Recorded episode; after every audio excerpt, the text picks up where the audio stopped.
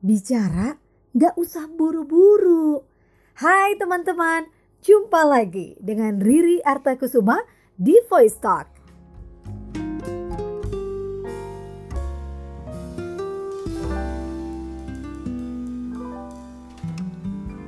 Oke, siapa nih yang sering dikomplain?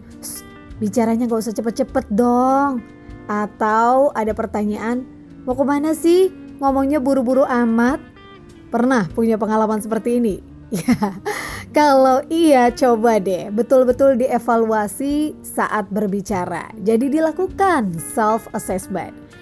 Kenapa sih komplain seperti ini kerap menghampiri orang-orang yang bicara dengan pace atau bahkan tempo yang cepat?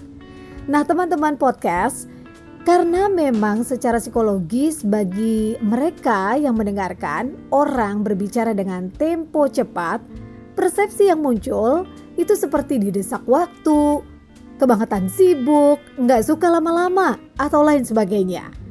Dan bagi orang yang mendengarkan, akan sering muncul ketidakpahaman dengan apa yang sudah disampaikan serta kondisi lelah karena merasa terburu-buru mendengarkan pembicaraan. Kenapa bisa begitu ya, Ri? Terus kenapa lelah juga? Ya karena suara, teman-teman sekali lagi ini sering kali ya saya informasikan. Suara itu mengirimkan resonansi yang akan diterima oleh pendengarnya dengan wujud pikiran, emosi, dan juga memori. Itulah kenapa kadang-kadang ada, ih kok kita berasa dengerin orang yang ngomong terburu-buru tuh kayak capek banget ya. Atau dengerin orang yang ngomong lamban, kita bisa jadi cenderung kayaknya ngantuk terus kemudian lemes dan lain sebagainya. Karena itu tadi, resonansi suara mengirimkan gak cuma pikiran nantinya yang bisa diterima oleh diri kita, tapi juga emosi dan memori. Ketika berbicara cenderung terburu-buru juga nih, sering kali ada satu hal yang dilakukan kesalahan oleh mereka-mereka yang berbicara dengan cepat. Apakah itu?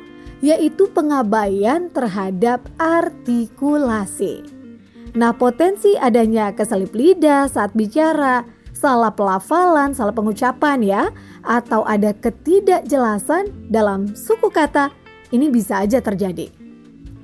Tapi yang sering jadi pertanyaan juga nih, Ri, apakah memang di semua konteks misal memberi semangat atau motivasi, kita nggak boleh tuh ngomong buru-buru. Nah ini dia teman-teman, dalam beberapa konteks berbicara dengan pace atau bahkan tempo yang cepat, boleh kok, dipersilahkan saja. Misal, seperti memberikan semangat atau motivasi kepada tim dan lain sebagainya.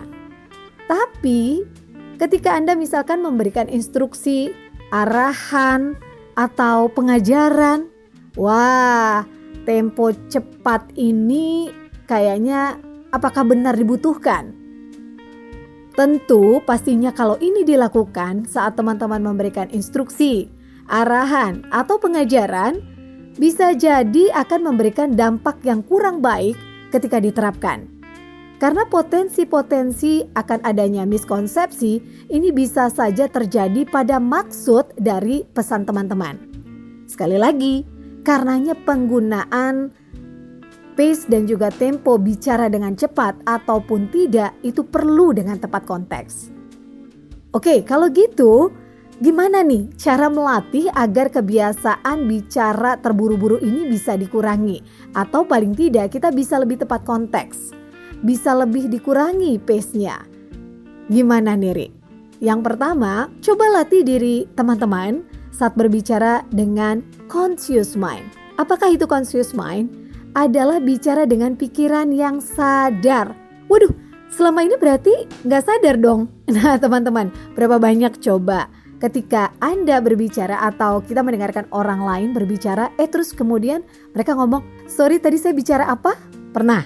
Nah kalau pernah, itulah mengapa ketika kita berbicara kita perlu conscious mind.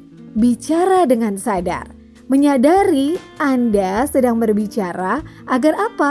Agar teman-teman bisa lebih menyadari dengan apa yang teman-teman sampaikan dan juga bagaimana cara teman-teman menyampaikan. Dan ini memang perlu dilatih. Latihannya nggak bisa sekali dua kali memang. Jadi perlu terus-menerus dalam banyak kesempatan teman-teman berbicara. Baik itu eventnya formal ataupun bahkan informal, sekedar ngobrol sama keluarga dan lain sebagainya. Ada saran yang bagus sekali nih dari voice coach nomor satu dunia, yaitu Roger Love. Beliau ini adalah voice coachnya Selena Gomez, John Mayer, Anthony Robbins, Simon Sinek, dan lain sebagainya.